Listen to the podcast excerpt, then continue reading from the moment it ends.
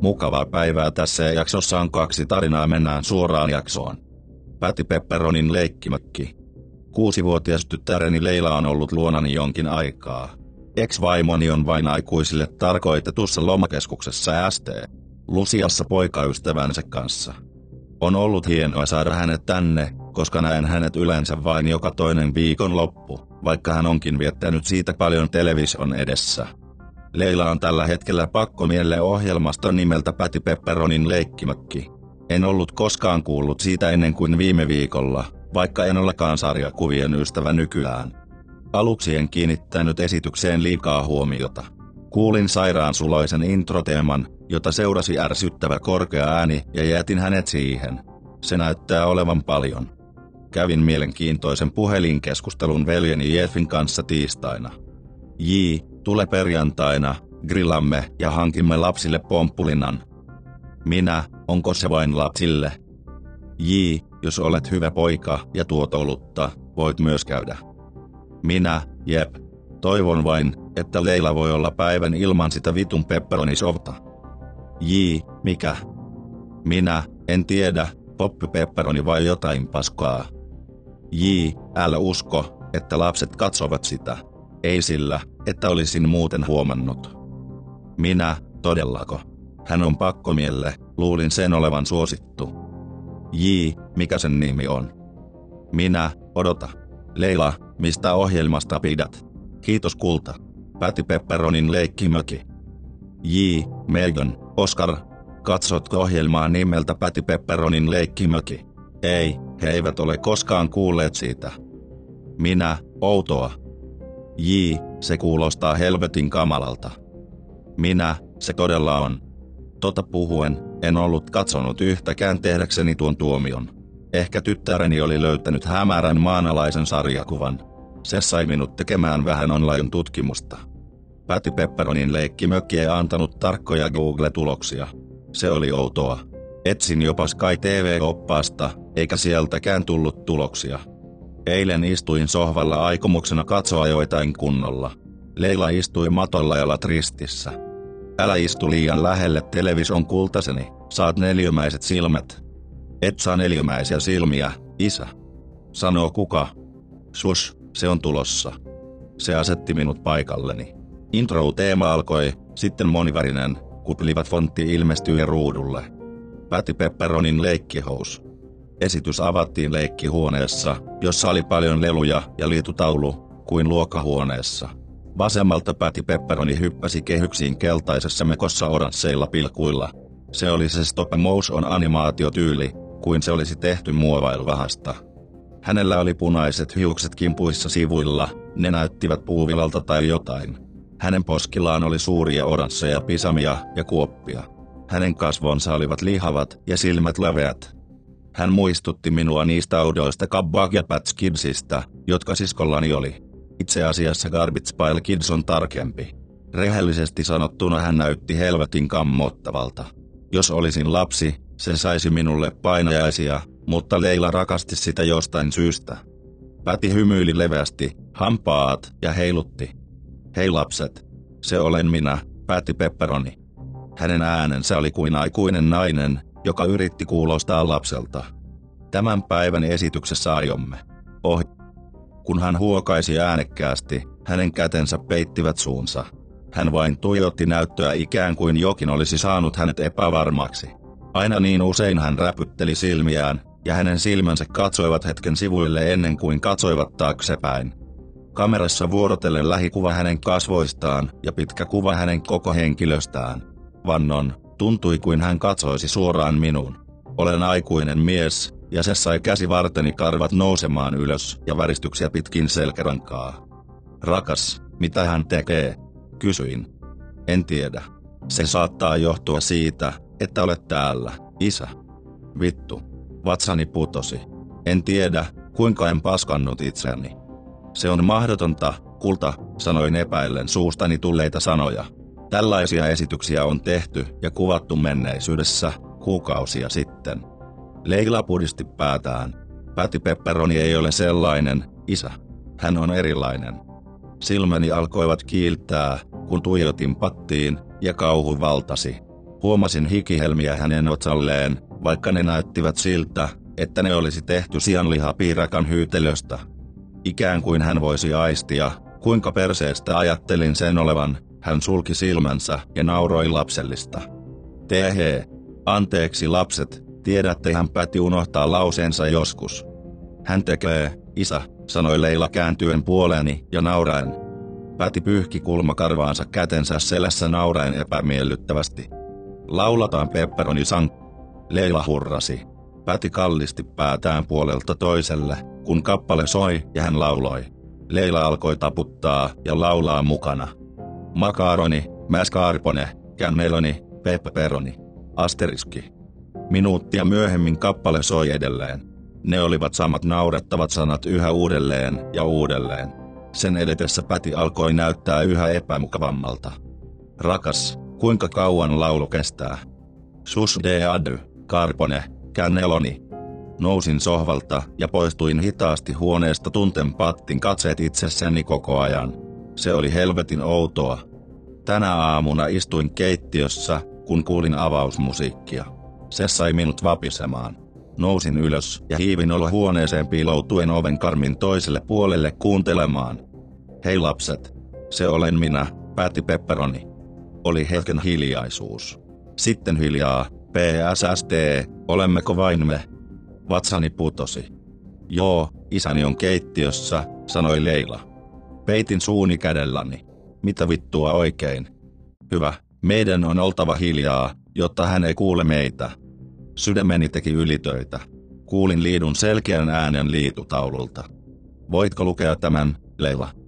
Vittu. Hän sanoi tyttäreni nimen. Joo, olen hyvä lukemaan. Nokkela tyttö, sanoi Pääti. Tarvitsen sinun noudattavan näitä ohjeita tarkasti. Halusin päästä vittuun talosta, mutta hengitin syvään ja astuin olohuoneeseen. Päti katsoi alas tyttäreni. Kun hän katsoi ylös ja näki minut, hän haukkoi henkeään pyyhkessään taulun nopeasti pyyhekumilla. En keskittynyt kunnolla, mutta selvitin ehdottomasti sanat makuuhuone, yöt ja isä ennen kuin ne poistettiin. Päti kääntyi ja katsoi puolelta toiselle kädet selän takana, kiusallinen hymy kasvoillaan. Ja näin me rakennamme lauseen. Hänen silmänsä heiluivat jatkuvasti sivuille. Katsotaan nyt, voitko laskea 20. Valmiina. Tässä mennään. Yksi, kaksi. Leila, kultaseni, sanoin. Hän kääntyi ympäri. Minun täytyy sinun mennä huoneeseesi viideksi minuutiksi. Päti jatkoi laskemista hitaasti. Huomasin, että ne hyytelöityneet hikihelmet olivat jälleen ilmestyneet hänen otsaansa. Miksi, isä? Katson Päti Pepperonia. 6-7. Asteriski. Vain viideksi minuutiksi, kulta. Isän täytyy tehdä jotain. Vien sinut jäätelölle myöhemmin, jos olet hyvä tyttö. Mutta. 11-12. Asteriski. Saat mitä haluat. Leila huokaisi. Okei, mutta minulla on suurin juttu. Hepäti. Näin Pattin silmät kiihkeästi katselevan ympärilleen, kun tyttäreni lähti huoneesta. 17. 18. Asteriski. Lopettatteko, sinä kammottava vittu, sanoin kyyristyen lähelle näyttöä. Yksi patin silmistä sulkeutui, kuin hänellä olisi ollut hermoa kiinni silmäluomissaan. 20. Hyvin tehtyjä lapset, tiesin, että pystytte siihen. Koputin näyttöön.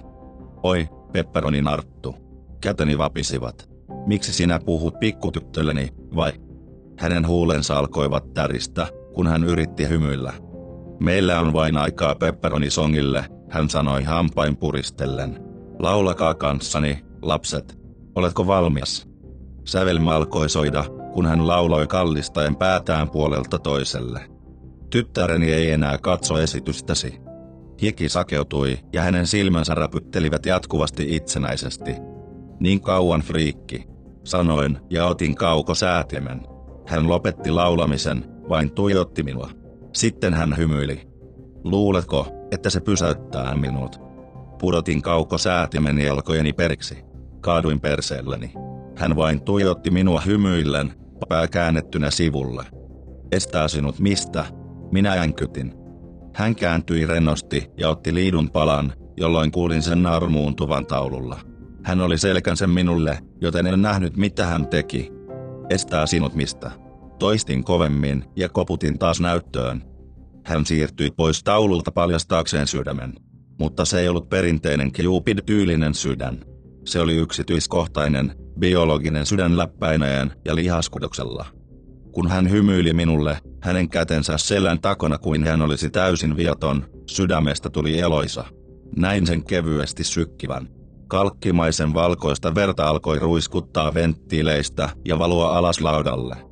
Hän toi kätensä takaisin ympärilleen, ja hänellä oli iso veitsi. Kamera lähentyi hänen kasvoilleen. Voi, näet todella pian. Tehe. Hän iski silmää, sitten näyttö muuttui mustaksi. Istuin jäätyneenä lattialla, kunnes kuulin Lailan tulevan takaisin alakertaan kysyvän minne Päti oli kadonnut. Tänä iltapäivänä menimme Kaspan luon sunnuntaina syömään. Mitä Päti sanoo sinulle? Kysyin, kun laitoimme ylisuuriin kermalasiin, sprinkleitä ja suklaakastiketta. Leila kohautti olkiaan. Minun ei kuulu sanoa, se on salaisuus. Älä pidä salaisuuksia isältä, kultaseni, sanoin yrittäen parhaani pysyä rauhallisena. Onko hän pelottava? Sanooko hän pahaa? Hän pudisti päätään. Ei, hän pitää minusta. Hän sanoi, että jos teen mitä hän sanoo, voin tavata hänet todella. Joku käveli haudan yli. Otin hänen kätensä ja puristin sitä, ehkä hieman liian lujasti. Älä tee mitä hän sanoo, Leila. Älä uskalla. Hän alkoi näyttää järkyttyneeltä. Miksi? Päti on ystäväni. Älä kuuntele häntä, Leila. Lupaa minulle. En tiennyt kuinka äänekäs olin. Minulla oli monta tuomitsevaa katsetta, kun Leila alkoi itkeä. Olen pahoillani, kultaseni, sanoin ja laitoin käteni hänen ympärilleen. Isä vain pelkää. Me menimme kotiin. Kerroin huonot uutiset siitä, ettei televisiota enää ole, mutta annoin hänelle hyvän sanoman setä Jeffin luokse huomenna ja pomppulimaan. Hän kertoi minulle, ettei hän välittänyt ja puhui tuskin kahta sanaa minulle loppupäivän aikana. Olen yrittänyt käsitellä tapahtunutta. Onko kukaan muu kuullut tästä Päti Pepperoni-friikistä? Ei kai se voi olla vain tyttäreni ja minä. Istun sohvalla hiljaa kirjoittaessani tätä. Pelkään laittaa television takaisin päälle. Leila on jo sängyssä, mutta hänen makuuhuoneensa avautui vähän aikaa sitten. Ajoin soittaa kysyäkseni onko hän kunnossa, mutta kuulin juuri hänen puhuvan innoissani. Isäni on alakerrassa. Voi luoja. Kenelle hän puhuu? Toinen tarina. Mustarastaan laulu. Voitko kertoa minulle, milloin ongelmasi alkoivat? Uskottomuus, sitäkö tarkoitat? Voimme aloittaa siitä, jos niin haluat, Son. Silloin tunsin ilman poistuvan keuhkoistani. Kuuntele seinällä olevan analogisen kellon jatkuvaa tikitystä. Laske kuinka monta kertaa peukaloni juoksi muiden kynsieni ympäriltä poimittua ihoa vasten. Malli oli sama, tapa, jolla hän puhui, oli sama, helvetin kaikki oli sama. Uskottomuus, sekin oli ollut sama. Tson. Joo. Kun viimeksi puhuimme, sanoit, ettei Sam olisi voinut pettää sinua Blackbird-laulun takia. Se oli ollut ainoa tarvittava todiste siitä, että ongelmat olivat hävinneet. Sitten onnettomuuden jälkeen mainitsit, että siitä kaikki alkoi, joten aloitetaan siitä. Hän ristisi sitten jalkansa ja tasoitti hameensa tavalla, jolla useimmat tekivät alitajuisesti. Hänellä oli sama tapa, kun pidimme istuntojamme. Ikään kuin hän yrittäisi peitellä jotain analysoidessaan minua. Mikä on Blackbird-laulu, Tson? Milloin ongelmasi alkoivat? Etmerkki X200B. Etmerkki X200B. Äidilläni oli tapana kertoa minulle Blackbird-laulusta. Istuisimme yhdessä kuistilla kesätuulen puhaltaessa ylitsemme ja luonnon huminaa täyttäessämme korviamme. Äidillä olisi edelleen ylään sunnuntain paras kirkosta. Hänen hienot kenkänsä olivat pitkään poissa kuivuneen kesänpöllyn kanssa, joka peitti jalkojaan.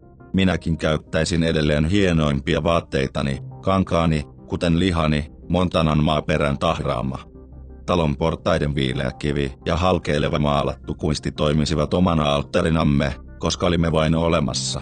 Kätömme työstävät vihreitä papuja, jotka olimme poimineet aiemmin, kun erotimme ne kudottujen korjemme välillä. Kunnollisen rytmin rakentaminen, jonka vain muu maailma päihitti. Ne olivat hyviä päiviä. Hyvä, kuinka ennakoitavissa ne olivat. Tiesin aina, että kun lopetimme, menimme sisälle, pesemme ne ja keitimme ne. Että meillä olisi hyvä illallinen illalla ennen kuin viikko alkaisi taas. Ja jossain välissä äiti kertoi minulle Blackbird-laulusta. Vaikka hänen antamansa aika vuorokaudesta oli epäjohdonmukainen, pidin sitä silti osana rutiinia, jota pidin rakkaana, ja kuuntelin tarkasti joka kerta. Voisin jopa maalata kuvan sinulle, äitini, lempeä hymy kasvoillaan, hänen silmänsä tanssivat kaukaisten puiden heiluessa auringonlaskuun tai auringon nousuun. Hän kertoi minulle, että Blackbird-laulu merkitsi monia asioita. Että se oli perheen lohdutus kauan poissa. Että se oli lupaus palusta. Se oli muistutus siitä, että edes eristyksissä emme olleet koskaan yksin. Hän hyyräili laulua silloin, tai ainakin lyhyen sävelmän siitä, ennen kuin hymyili minulle helästi. Hän silitti hiuksiani tai suuteli poskeani, lupaa minulle, että jonain päivänä se tulee minulle. Hän ei koskaan toimittanut minulle sanoituksia. Hän ei koskaan kuiskasi sanaakaan siitä. Ei edes silloin, kun siirtäisimme karjaa tai hevosia ja hän hyräisi laulun loppuun, hän sanoi sanoja. Jonain päivänä, hän lupasi aina. Jonain päivänä lupasin heti takaisin. Aina rakastaan ja muistaan ja unohtaen Blackbird-laulun, kunnes se, kuten meidän rutiinimme ja koko elämäni, päättyi. Se tuntui joka tapauksessa lopulta, koska tässä vaiheessa elämäni, lukion aloittamisen partalla, olin jäänyt orvoksi. Mikään ei valmista sinua sellaiseen. Ihmiset puhuvat aina vanhoista kuolevista tai sairaista. Olet koko elämäsi todella valmistautunut siihen, että ympärilläsi olevat ihmiset lopulta menevät tai menevät ennen heitä, mutta kukaan ei koskaan valmista lasta. Ei kokea sitä niin nopeasti ilman vuosikymmenten kulumista, ilman odotuksia.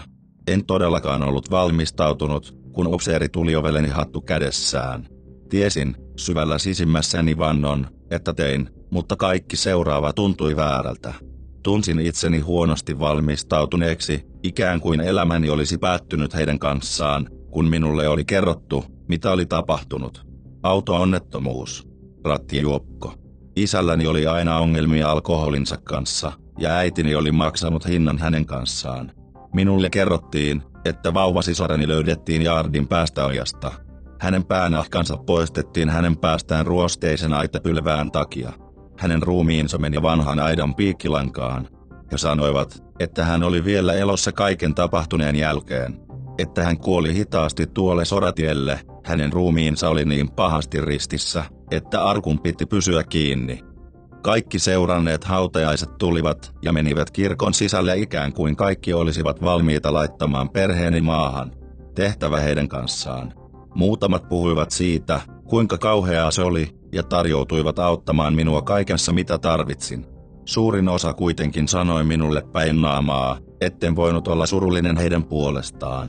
Että ei ollut mitään järkeä olla surullinen, kun joku kuolee ja pääsee taivaaseen. Samat ihmiset kääntyivät kuiskaamaan muiden korvaan, juoruttamaan itse onnettomuudesta. Yksityiskohdat kaiveruivat päähäni, kunnes lopulta kysyin saarnaajalta, miksi kukaan ei näyttänyt välittävän siitä, että kuolema oli tullut ja vei heidät. Se on koko pointti, eikö poika? Saarnaaja oli kertonut minulle ennen kuin lähetti minut matkalle. Ja itse asiassa, se kunnin murtoosan, suostuin, melkein liittyin heihin. Vietin koko kävelyn kotiin hautausmaalta miettien, mikä olisi paras tapa toimia. Se ei olisi heidän kaltainen onnettomuus, mutta olin yksin. Yksin ja unohdettu. Kun pääsin takaisin kotiin, olin varma, että vihasin itseäni, koska olin jo tehnyt useita suunnitelmia. Ne kaikki olivat pelkurimaisia asioita. Minäkin melkein selvisin siitä, kunnes tapasin hänet, Ilaisa Harlovin. En koskaan tiennyt muista Harloveista. Äitini perhe oli kuollut, paitsi hän, siskoni ja minä. Isälläni ei aluksi ollut perhettä. Olin ollut yksin koko päivän ja koko kävelymatkan kotiin, ja sitten yhtäkkiä en ollut. Ilaisa väitti meidän olevan serkkuja, että hän oli täällä huolehtimassa minusta. Voin kiitollisena todeta, että seisoin siellä kuistilla, hiki kerääntyi pukuni puuvillan alle, kun hän hymyili minulle. Hän ei voinut olla minua pari vuotta vanhempi teiniässä. Hänen vaalean vaaleat hiuksensa oli vedetty taaksepäin letoksi, ruskean ruskeat pyöreät kasvot, joissa oli pisamia, ja hymy oli aivan liian valkoinen. Kaikki liian teräviä. Hänen ruskeat silmänsä sopivat kuitenkin minun silmiini, ja ne olivat lämpimiä, ja minä olin yksin. En välittänyt kuka Ilaisa olikaan, oliko hän todellakin serkkuni, koska silloin olin vain onnellinen, että minulla oli perhe. Saadakseen elämäni palan takaisin minuun. En ajatellut Blackbird-laulua pitkään aikaan sen jälkeen. Oli kulunut kokonainen vuosi ennen kuin muisto siitä kiertyi rinnassani. Kokonainen vuosi, jonka olin viettänyt jatkaessani kuin elämäni ei olisi muuttunut ja päättynyt. Ilaisa asui talossa ja seurasi minua. Hän hoiti satoa ja karjaa ja varmisti, että minulla oli päivällinen. Jopa yönä, jolloin hän vain käveli tasangoiden pimeyteen. Vaikka hän aina palasi, toi elintarvikkeita ja uutisia ja varmisti, että jatkan koulunkäyntiäni talven tullessa. Vasta eräänä iltana, kun huomasin hänen hyräilevän, tunsin tuskallisen vilun väristyksen täyttävän luuni. Ilaisa hyrähti Blackbird-laulua kuistilta. Hänen katseensa katosi auringonlaskuun, kun ääni saavutti korvani. Tuoden mukanaan antona surua, kun tieto siitä, että se oli kuollut äitini kanssa, vei itsensä sieluni. Vain se ei ollut kuollut, vai mitä? Aivan kuten koko perheeni ei ollut kuollut, ei laulukaan ollut kuollut, mutta en voinut saada itseäni liikkumaan. Puhua, kysyä. Mietin kappaletta ja tunsin sen tanssivan kielelläni, ennen kuin sain vihdoin rohkeutta kysyä. Tiedätkö mikä tuo laulu on? Se jota hyräilit edellisenä iltana. Ilaisa katsoi minua silloin, lämmin hymy hänen kasvoillaan, The Blackbird Song. Hän kyseli, vaikka se ei tuntunut kysymykseltä. Tiesin jo syvällä, että hän tiesi mikä laulu oli. Että hän tiesi ehkä enemmän kuin olisi pitänyt. Pystyin vain nyökkäämään. Se on muistolaulu.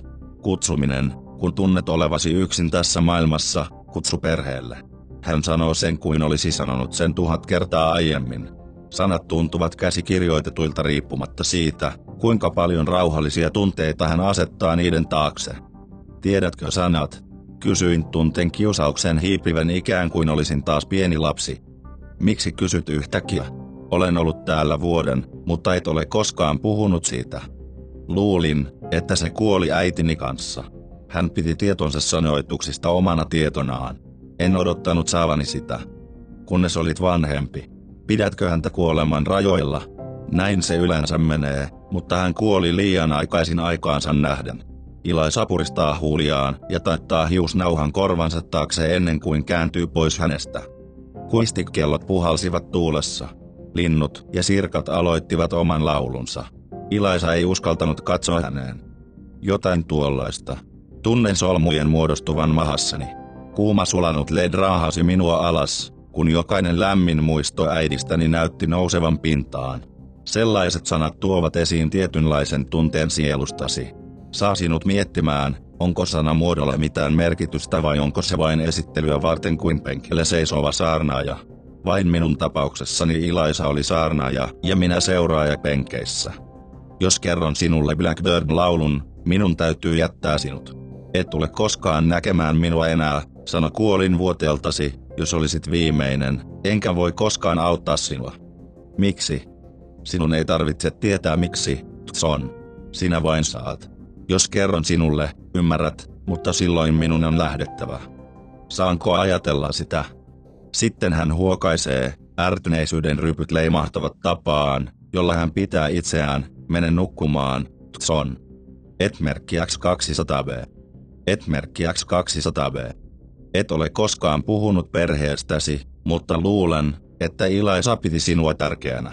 Vaikka sanomasi perusteella näyttää siltä, että ajattelit sitä ja hyväksyit sen. Nielaisin sitten, laskin takaseinän hyllyn merkitseviä kirjoja, kunnes koko rivi oli valmis. Jäljitetty tapin ääriviivat minä nukket, jotka istuivat ikuisesti vangittuina sen yläpuolella olevilla hyllyillä. Ilaisa kertoi minulle kaiken ja sitten hän lähti. En koskaan uskonut näkeväni häntä enää ennen kuin kauan sen jälkeen, kun Sam oli kuollut ja lapsen lapsemme vaelsivat perheeni maassa. Sen paino, sellaisen asian tärkeys on syy, miksi en uskonut, että Sam pettäisi. Nauru, joka uhkasi nousta kurkustani, toi ikävän kauhun, kun sanat jättivät minut. Kuva Samista ajautui mieleeni sen mukana. Ihan kuin hän itse ryömi kurkustani. Luotan häneen jotain, mikä ei kuulunut hänelle. No aloitetaan Samin alusta ja johdetaan loppuun. Etmerkki X200B. Etmerkki X200B. Sam, Sam, Samantha. Hän ei koskaan halunnut käyttää Samantha nimeä, mutta vaati sitä aina, kun hänen tyttönimensä oli mukana. Sam Miller kuulostaa mieheltä, hän sanoi pitkillä kotikävelyillämme. Jolle yleensä vitsailen, ettei Sam Harlow ollut parempi. Kauhea paluu todellakin, mutta se rakentaa suhteita siitä, mitä olen löytänyt. Aluksi en ajatellut Samista paljoa. En ole edes varma, milloin päätimme ystävystyä tai oliko yksi liian monta kouluprojektia yhdistänyt meidät. Vaikka sillä ei ollut minulle paljon merkitystä. Hän oli pitkärajainen ja ohutluinen. Yksi ainoista punapäistä, joita olen koskaan nähnyt. Kauniit vihreät silmät ja iho, joka venytti itsensä liian kireästi. Ikään kuin hän olisi ollut nälkään suurimman osan siitä.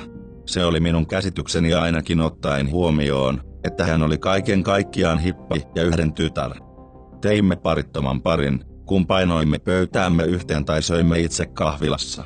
Sama koski koulun ulkopuolella, huoltoasema, supermarket, pitkät kävelymatkat kotiini.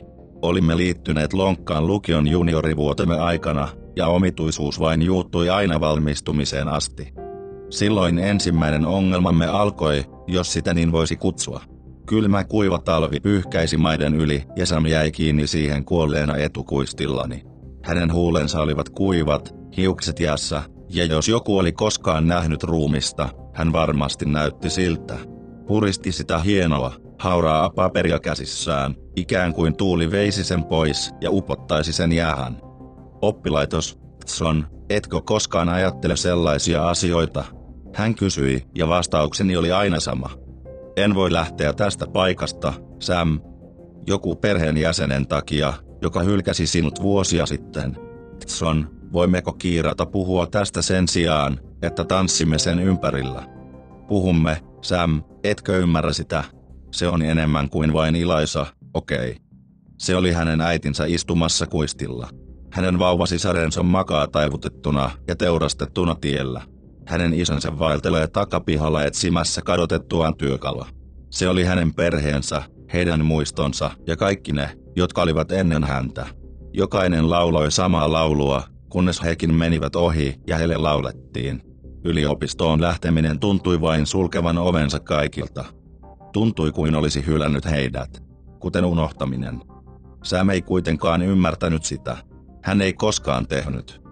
Tson, Sam juoksi kättään hänen päätään pitkin ennen kuin löi sen kyljelleen. Hän näytti antautuvan tappiolle pienen keittiön pöydän ääressä, hylkäämässä hyväksymiskirjeensä suolapuristimen vieressä. Rakastan sinua, Tson. Rakastan sinua enkä koskaan antanut sen estää minua ennen. Ei silloin, kun se johti siihen, että minua kiusattiin enemmän kuin jo aiemmin. Ei silloin, kun se jätti minut tuntemaan oloni eristäytyneeksi täällä. Hänen vihreät silmänsä täyttyivät kyynelistä. Jopa pakkasessa ja kyynelten partaalla hän oli yhtä kaunis kuin maailmaan tulevan kevään raikas vihreä. Haluan tämän yhden asian ja haluan ymmärtää sen. Sinä. En vain tiedä, kannattaako se sen arvoista, kun annan koko elämäni sen takia. The Blackbird sang, sanat tuntuivat painavilta kielelläni. Olin harvoin puhunut siitä, kun Sam oli mukana.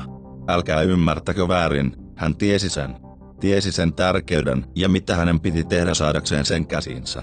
Hän oli jopa kuullut lyhyen melodian takertuneen kurkkuni kesällä. Se oli itse asiassa yksi syistä, miksi hän palasi luokseni alussa.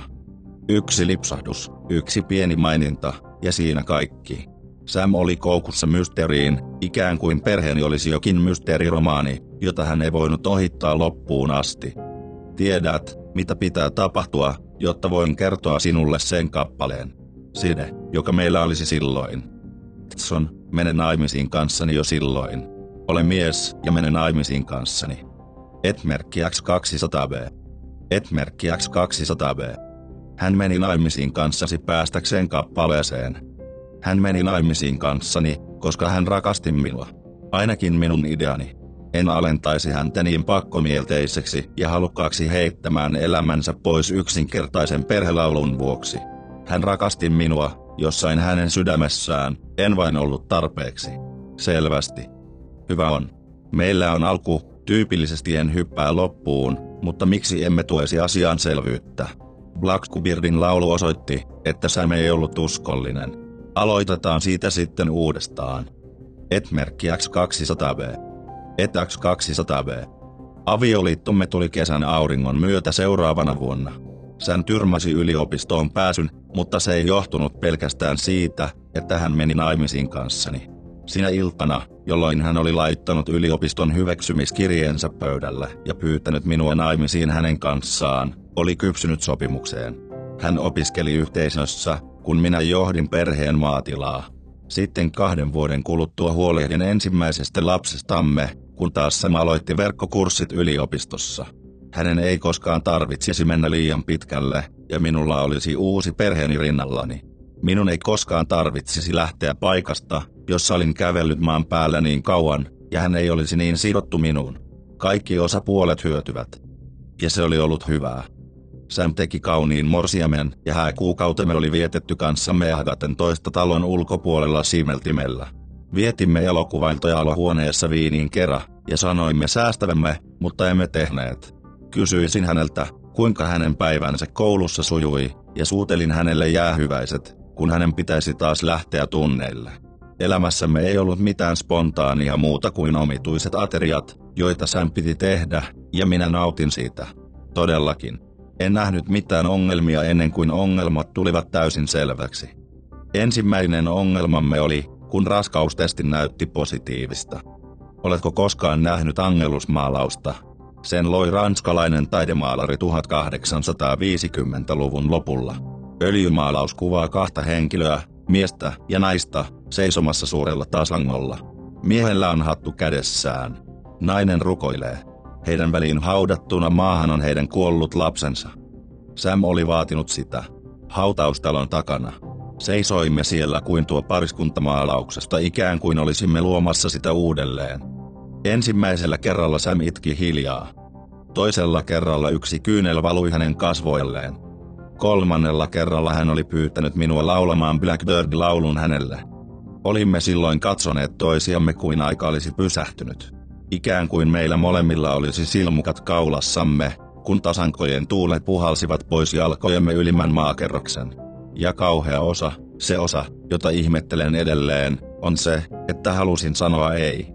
Edes ajattelematta tiesin jo vastauksen, jonka aion kertoa hänelle. Vihasin itseäni sen takia. Puri poskeani sisäpuolelta, kunnes kuparin maku täytti suuni ja liukui alas kurkustani. Älä pakota minua katsomaan tätä, Tson. Hän sanoisi sen ikään kuin se olisi minulle pikemminkin varoitus kuin tuomio. Mikä johtaa toiseen ongelmaan, koska en kieltänyt kertomasta hänelle laulua. Vein hänet ulos sinä iltana, kun aurinko alkoi laskea ja kolmas lapsemme makasi ruokkimaan raadon syöjä. Ja minä lauloin Blackbird-laulun. Linjojen toistaminen yhä uudelleen ja uudelleen, kunnes sanoitukset ajautuivat pimeyteen. Itkimme molemmat silloin, kun pidimme toisiamme, pahinta kaikesta, että tämä oli ensimmäinen kerta koko olemassaolomme aikana, kun todella tuntimme toisiamme kohtaan.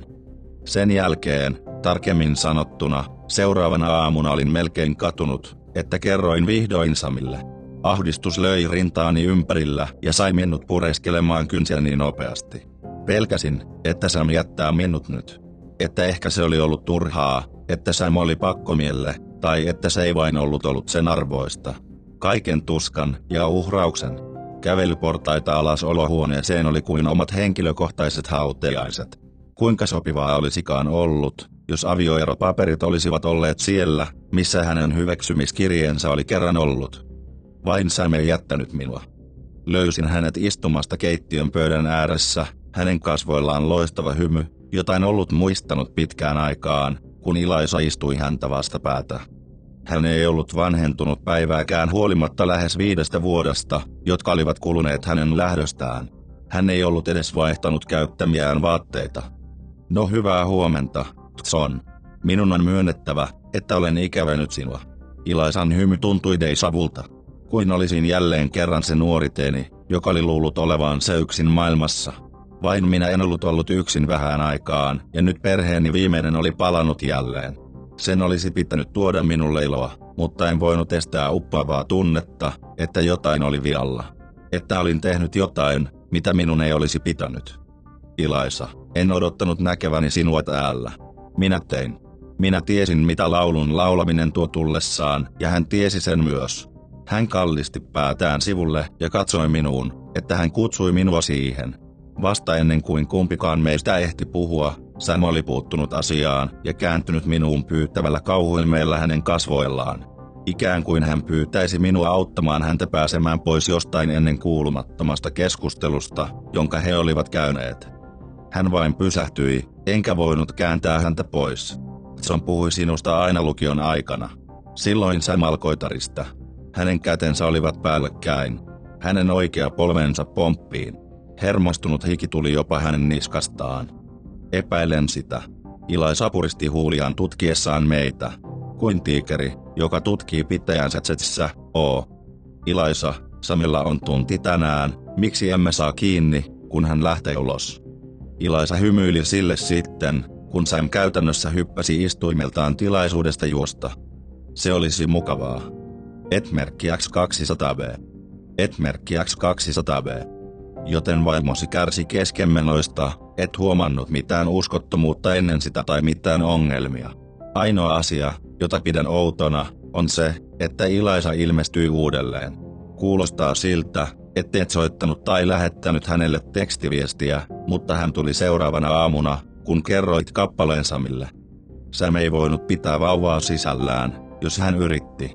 Se ei muuttanut minulle mitään, rakastin häntä edelleen aivan kuten aina. Kerro minulle Ilaisasta, Tson. Jätit huomioimatta kommenttini hänestä, mutta haluan sinun mielipiteesi siitä, miksi Sam pelkäsi perheen jäsentä, jota hän ei ollut koskaan tavannut. Kun lauloin kappaleen Samille, minun piti kertoa hänelle Blackbird-laulusta, sen todellisesta merkityksestä. Siksi Sam tiesi miksi Ilaisa oli siellä. Siksi hän luultavasti jopa pelkäsi häntä. Kieleni vierähti hampaideni yli sitten, kun tuo viime yö maalasi itsensä silmilleni. Me kolme seisomme yksin olohuoneessa, kun Sam todella astui maailmaani. Sain kuulla Samin uskottomuudesta laulun takia viimeisenä iltana, kun olimme yhdessä. Etmerkki X200B. Etmerkki X200B.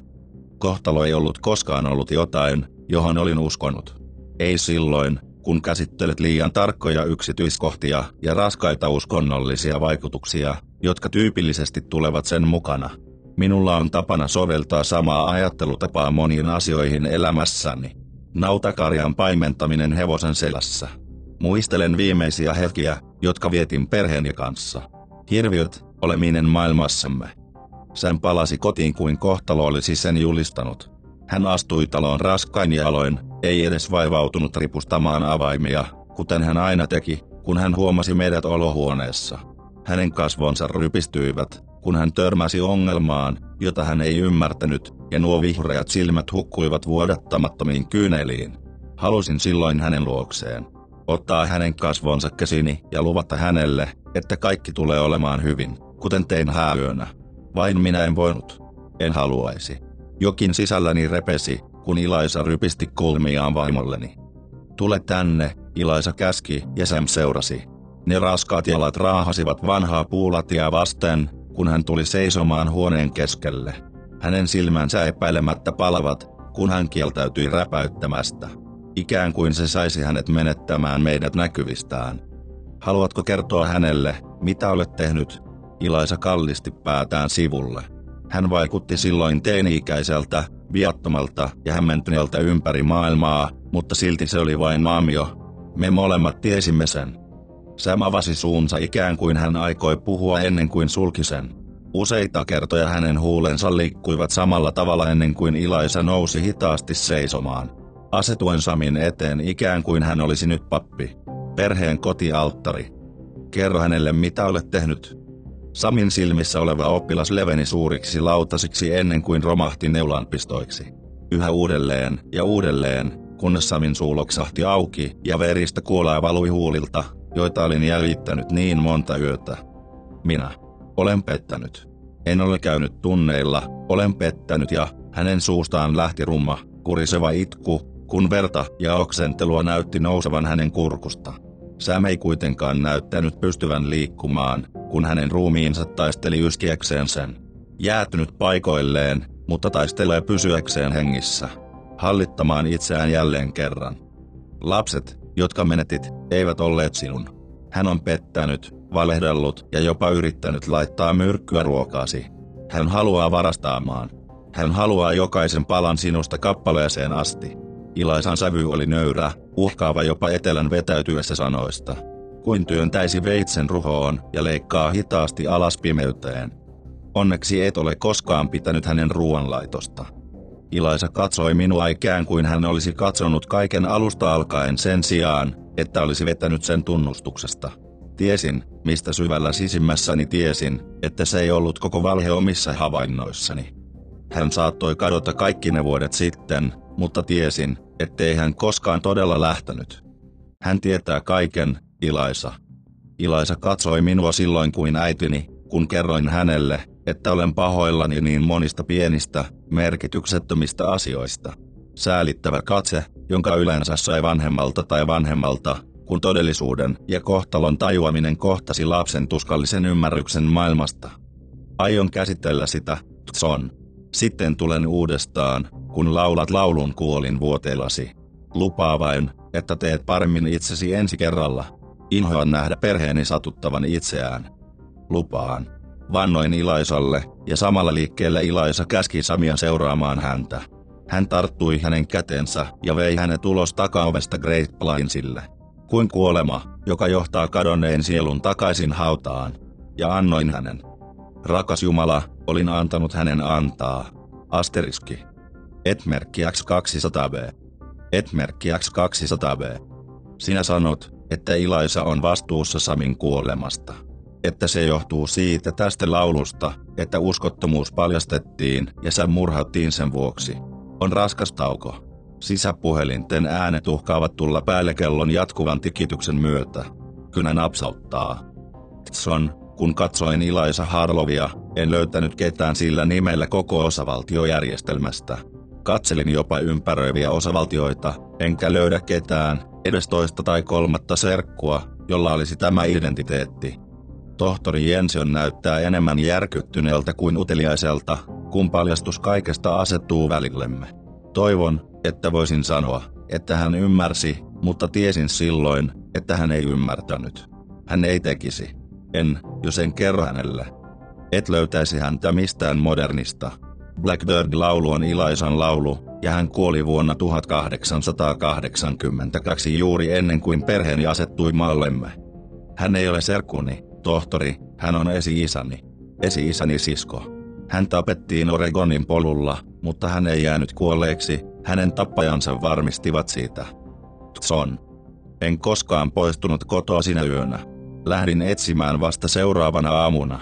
Toivoin rukoillen, että Ilaisa oli säästänyt Samin, mutta tiesin, että hän ei päästäisi häntä menemään nyt, kun hän tiesi Ilaisan perheen salaisuuden. Tiesin kuinka löytäisin Samin, eikä se johtunut siitä, että tapoin hänet. Hänen ruumiinsa oli tyhjennetty verestä, Tson. Hänen aivoissaan oli merkittävä aivovaurio. Tiesit nuo asiat, kun sheriffi irrotti ruumiisi hänen omastaan. Kerroit nämä asiat läänin oikeusjärjestelmälle ennen kuin ruumiinavaus edes palasi. Teit ne asiat. Et voi syyttää siitä Ilaisaa. Ei silloin, kun häntä ei ole olemassa. Tohtori Jensen näytti siltä, että hän oli sairas, kun hän liuutti kuvia metallipöydän yli. Sam, Sam, Samantha. Haluatko tietää Blackbird-pojan, tohtori? Laulan sen sinulle. Sitten voit kertoa Ilaisalle, että kerroin sinulle kaiken. Minun alusta loppuun asti. Aivan siihen tosiasiaan asti, että vampyyri aikoo tappaa sinut sen takia. Ja mitä väliä sillä on minulle, ihmettelin, kun ne poliisit oven takana vievät minut heti takaisin vankilaan, kun olemme valmiit. Taidan antaa sinun ajatella sitä. Lupaa vain, että pääset eroon tuosta raportista ennen kuin Ilaisa tulee sisään ja löytää sen. Inhoan rikkoa perheen salaisuuden toisen kerran.